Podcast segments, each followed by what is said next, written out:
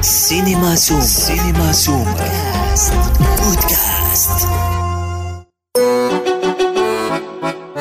الرواق. برنامج ثقافي. فني فني.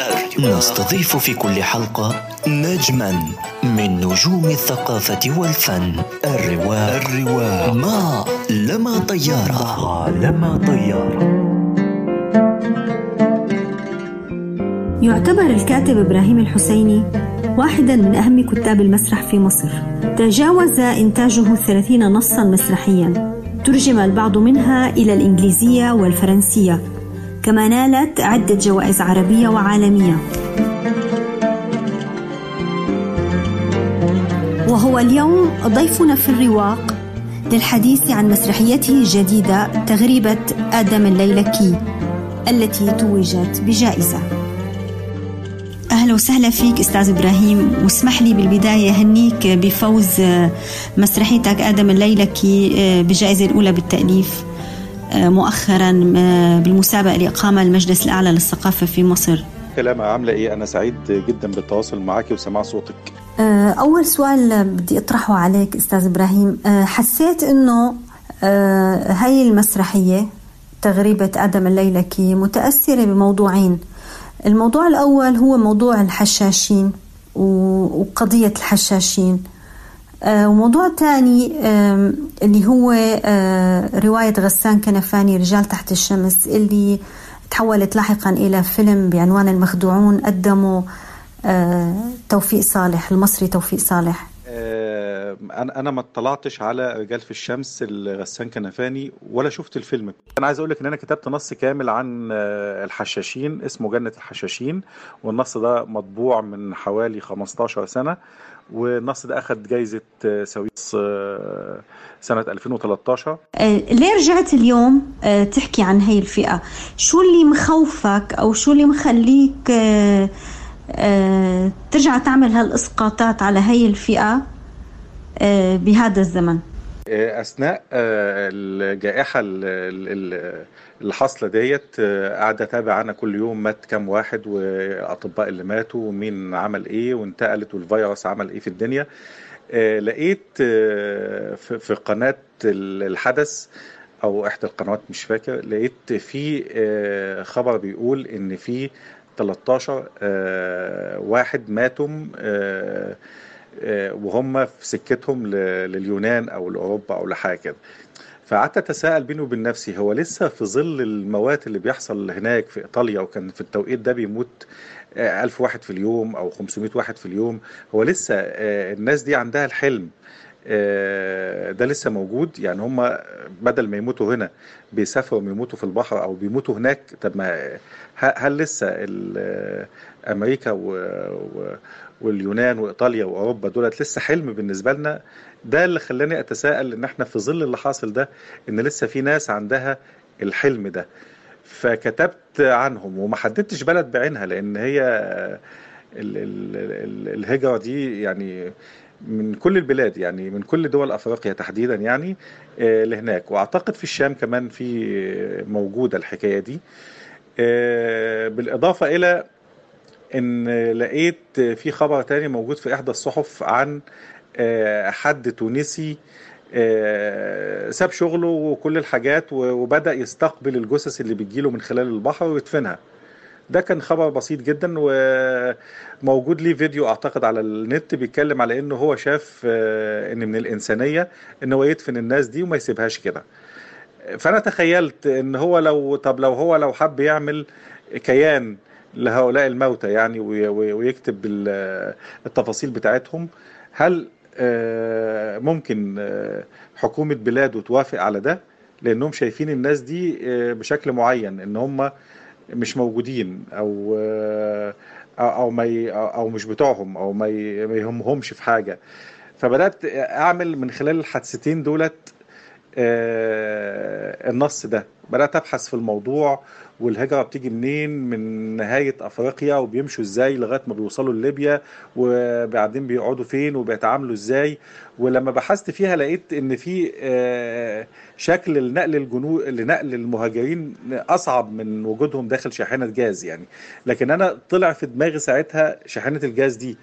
مش فاهم إزاي بس هي جت كده يعني. فالحادثتين دولت هم اللي شكلوا قوام النص عندي وخلاني أبدأ أكتب. وأنا بكتب كنت مخطط لحاجات فمشي بيا النص في سكك تانية وصولا لل... للصيغة النهائية اللي أنت شفتي بيها دي. بدي أسألك سؤال يعني فضولي جدا. يعني منذ سنوات اسم الكاتب والناقد إبراهيم الحسيني هو من أهم الأسماء اللي موجودة بقوائم الجوائز العربية وليس فقط المصرية. يعني ما هي الخلطة السحرية عند الكاتب إبراهيم الحسيني؟ حتى فعلا هو محط أنظار يعني لجان التحكيم وصاحب الجوائز. يعني في خلطة سحرية؟ آه يعني أنا نفسي ما عنديش إجابة واضحة على السؤال دوت لكن آه يعني هي من زمان جدا آه والواحد بيتعامل بصدق جدا مع الأشياء. يعني لما بحاول أكتب بحاول أكتب بصدق. لما بحاول أكتب نقد بكتب نقد بصدق. لكني فجأة لما اكتشفت إن أنا بكتب نقد زي زي الباقيين توقفت. من ثلاث سنين وبطلت أكتب نقد خالص مع إني مسؤول عن صحيفة أسبوعية مصالحنا مع مع المجموعة إلا إني بطلت أكتب نقد علشان حسيت إن أنا مش هقدم إسهام حقيقي في النقد ده واهتميت بكوني مؤلف بس وما بكتبش حاجة تانية أنا بكتب مسرح فقط.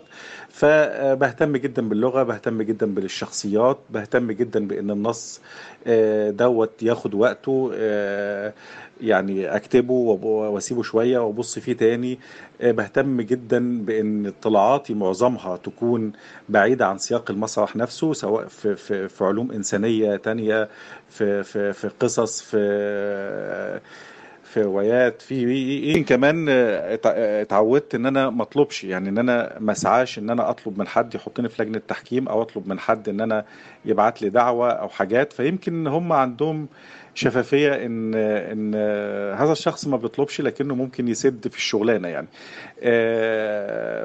فده بيحصل. علاقتي بالناس طيبة زي ما أنت شايفة. ما بحاولش أسعى لعداءات مجانية وأضيع وقتي في في في تفاصيل ملهاش أي لازمة. يمكن بكتب بمزاج يعني بكتب وقت ما أنا عايز أكتب مش واخد الكتابة وظيفة. ابقى على تواصل مستمر وبودكاست الرواق. لا تنسى تفعيل زر الاشتراك الموجود في تطبيقك لتصلك الحلقات في حينها.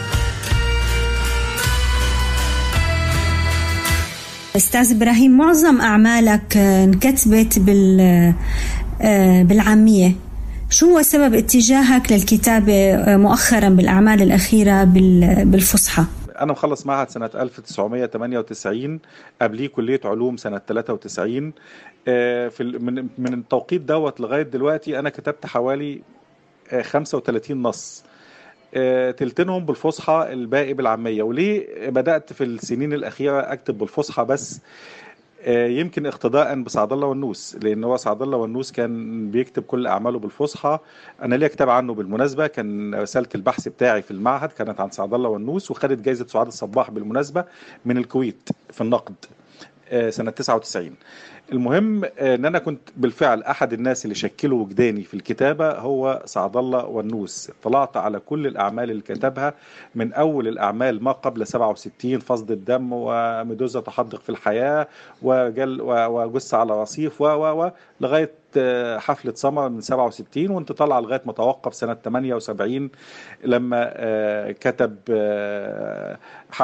رحلة كتب حاجة عن أبو الخليل القباني سهرة مع أبو الخليل القباني وتوقف لمدة 11 سنة لغاية ما اكتشف إن الكلمة مش فعل والفعل مش كلمة وإن الفعل فعل والكلمة كلمة ستظل كلمة بعد خيبته لما عمل الملك هو الملك.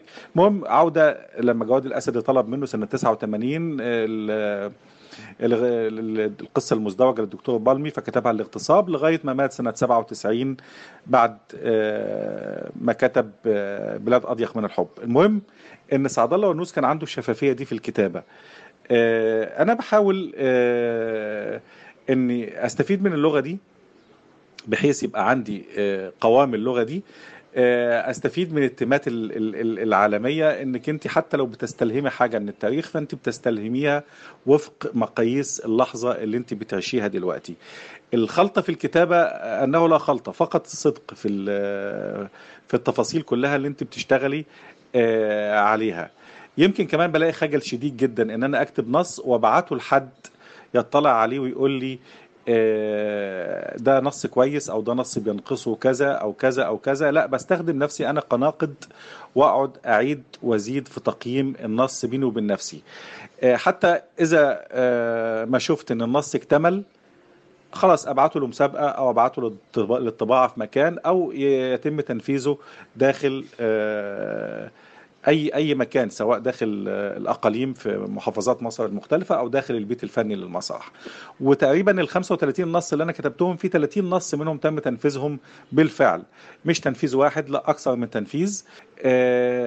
إحساسك بالصدق بينتقل للناس دي من خلال الكتابة. زي ما أنت بتقولي لي أنا في ثمه ما شيء جاذبني للنص. ممكن يكون اللغة ممكن تكون الشخصيات نفسها ممكن تكون تعاطفتي معاها. يعني الله أعلم. لكن أنا في اعتقادي إن ال إن إن النص ده تحديدا بتاع آدم الليلاكي دوت إن هو شخصية آدم وشخصية أماندا وشخصية أمير الثلاث شخصيات الأصدقاء دولت هي في اعتقادي إن هم شخصية واحدة اللي هي شخصية آدم اللي ليه جناحين جناح القوة والصدق وال واللي بتمثل في أمير المواجهة والشجاعة وجناح العاطفة اللي بتمثل في أماندا. وبعد فقده للجناحين دولت بعد ما امير مات وبعد ما أماندا انتحرت ففقد الجناحين الأساسيين اللي بيشكلوا تكوينه. فبالتالي أصبح هو شخص ممزق جدا غير قادر على الحياة ولا على الموت. فده في النهاية الكلمة اللي أنا وصلت ليها في النهاية خلاص إن هو بعد فقد القوة والعاطفة هو وصل في النهاية إن هو يكون أشبه بالشيء لا يستطيع الموت ولا يستطيع الحياة. إلك ذكريات مع الفلسطيني أو مع عائلة الفلسطيني إدوار سعيد. يا ريت تحكي لنا عنها. لما زرت أمريكا كذا سنة على بعضهم يعني. كان ليا الحظ إن أنا أقابل زوجة إدوارد سعيد وبنته نجلة. كانت هي بطلة العرض بتاع كوميديا الأحزان. فكان لي الحظ إن أنا أتغدى عندهم في البيت وإن أنا أقعد على مكتبه وإن أنا أشوف حياته كان يعني كان كان بيعمل إيه وبيكتب إزاي وكان إزاي بيحب الأفلام القديمة وإزاي كان بيسمع أم كلثوم والأغاني بتاعتنا القديمة والكلام ده كله. آه لما جيت دمشق كنت باحث عن الوصول للفايزه جويش أو لديما لكن ما كانش ليا الحظ إن أنا أوصل لده. آه فوصلت بقى لأصدقائنا عجاج سليم وجان جوان وعبد الناصر حسو وكل المجموعة وجمال عبود كل المجموعة اللي كانت متاحة في التوقيت ده وعبد القادر منلة. لكن ما كانش وقعدت طبعا في مكتب سعد الله ونوس في جريدة في مجلة الحياة المسرحية مع جوان.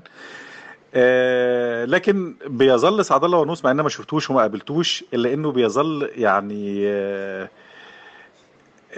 نموذج أو قدوة أو مثل أعلى أو يمكن كمان أهم من الكتاب المصريين اللي أنا بحبهم زي يعني محمود دياب أو أو كلهم بقى. يعني يعني هي إيه لأن هو كان بيهتم جدا ببنى الشخصية باللغة بالعالم اللي بيكتبه بمعايشته للقضايا الحقيقية اللي بتهم القومية وتهم الوطن العربي وتهم الدنيا ويتابع إيه مجموعة التغيرات اللي بتحصل في, في, في الوطن ده. وكان ليه موقف سياسي وموقف اجتماعي. يعني قلما إنك أنت تلاقي كتاب عندهم الموقف ده ضد أي سياسات تكون قامعة ليهم يعني إن هو يكمل في الموقف ده ويدفع ثمن الموقف ده فده ده شيء محترم جدا جدا يعني وإن الواحد يكون ليه كاتب زي ده هو بيحبه وعنده شغف إن هو يطلع من وقت للتاني على على أعماله. ف... فأنا شايف إن ده كويس بالنسبة لي يعني وإن ده كان يعني خطوة أو عدد مهم في في تكويني اللغوي والدرامي جنب اللي اتعلمته من المعهد ومن آخرين يعني. في الحلقة القادمة من الرواق سنقابل أحد أروقة الفن ممن لمعت مسيرته بأعماله. فلا تفوتوا الحلقة القادمة من بودكاست الرواق. كان معكم لما طيارة في الإعداد والتقديم ووافي بوميدة في الإخراج. إلى اللقاء. للاشتراك ومشاركة الحلقة زيارة مدونتنا cinemasummer.blogspot.com